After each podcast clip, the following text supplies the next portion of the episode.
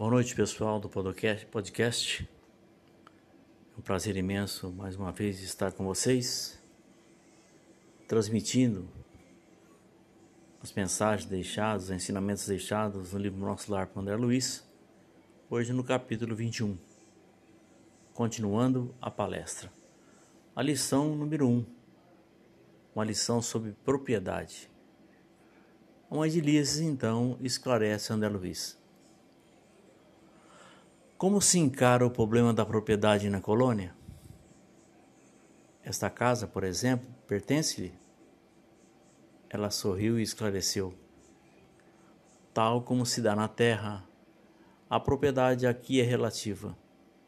Nossas aquisições são feitas à base de horas de trabalho.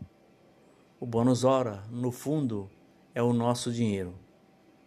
Quaisquer utilidades são adquiridas com esses cupons obtidos por nós mesmos à custa de esforço e dedicação.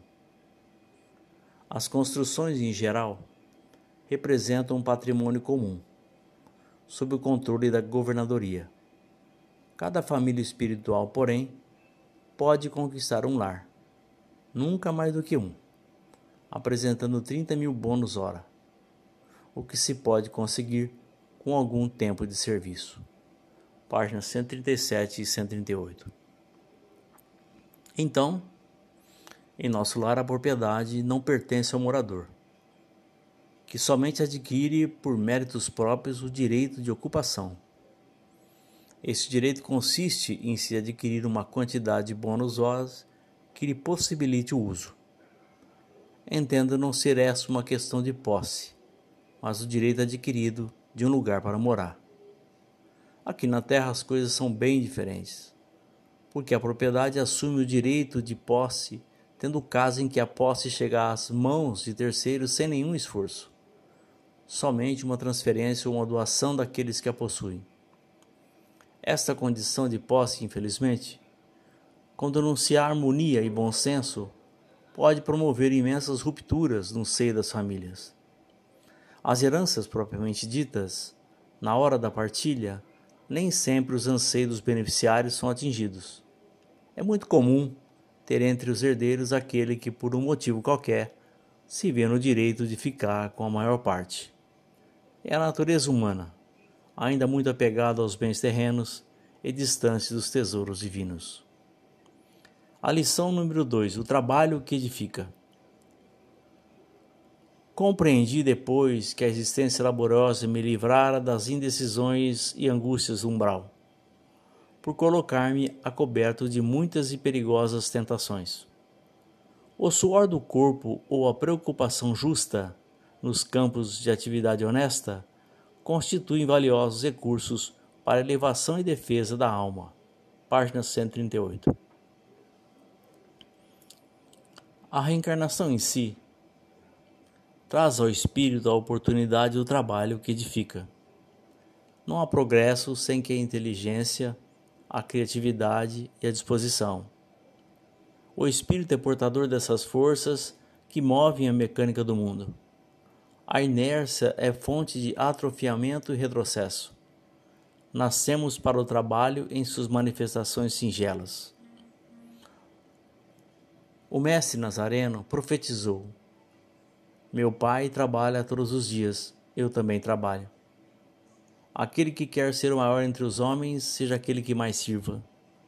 Água parada, meus amigos, é onde se proliferam os vírus e bactérias, fontes de graves infestações e contaminações. Conseguir através do caráter e bom trabalho nossas conquistas é fortalecer nossas almas para a vida que nos aguarda.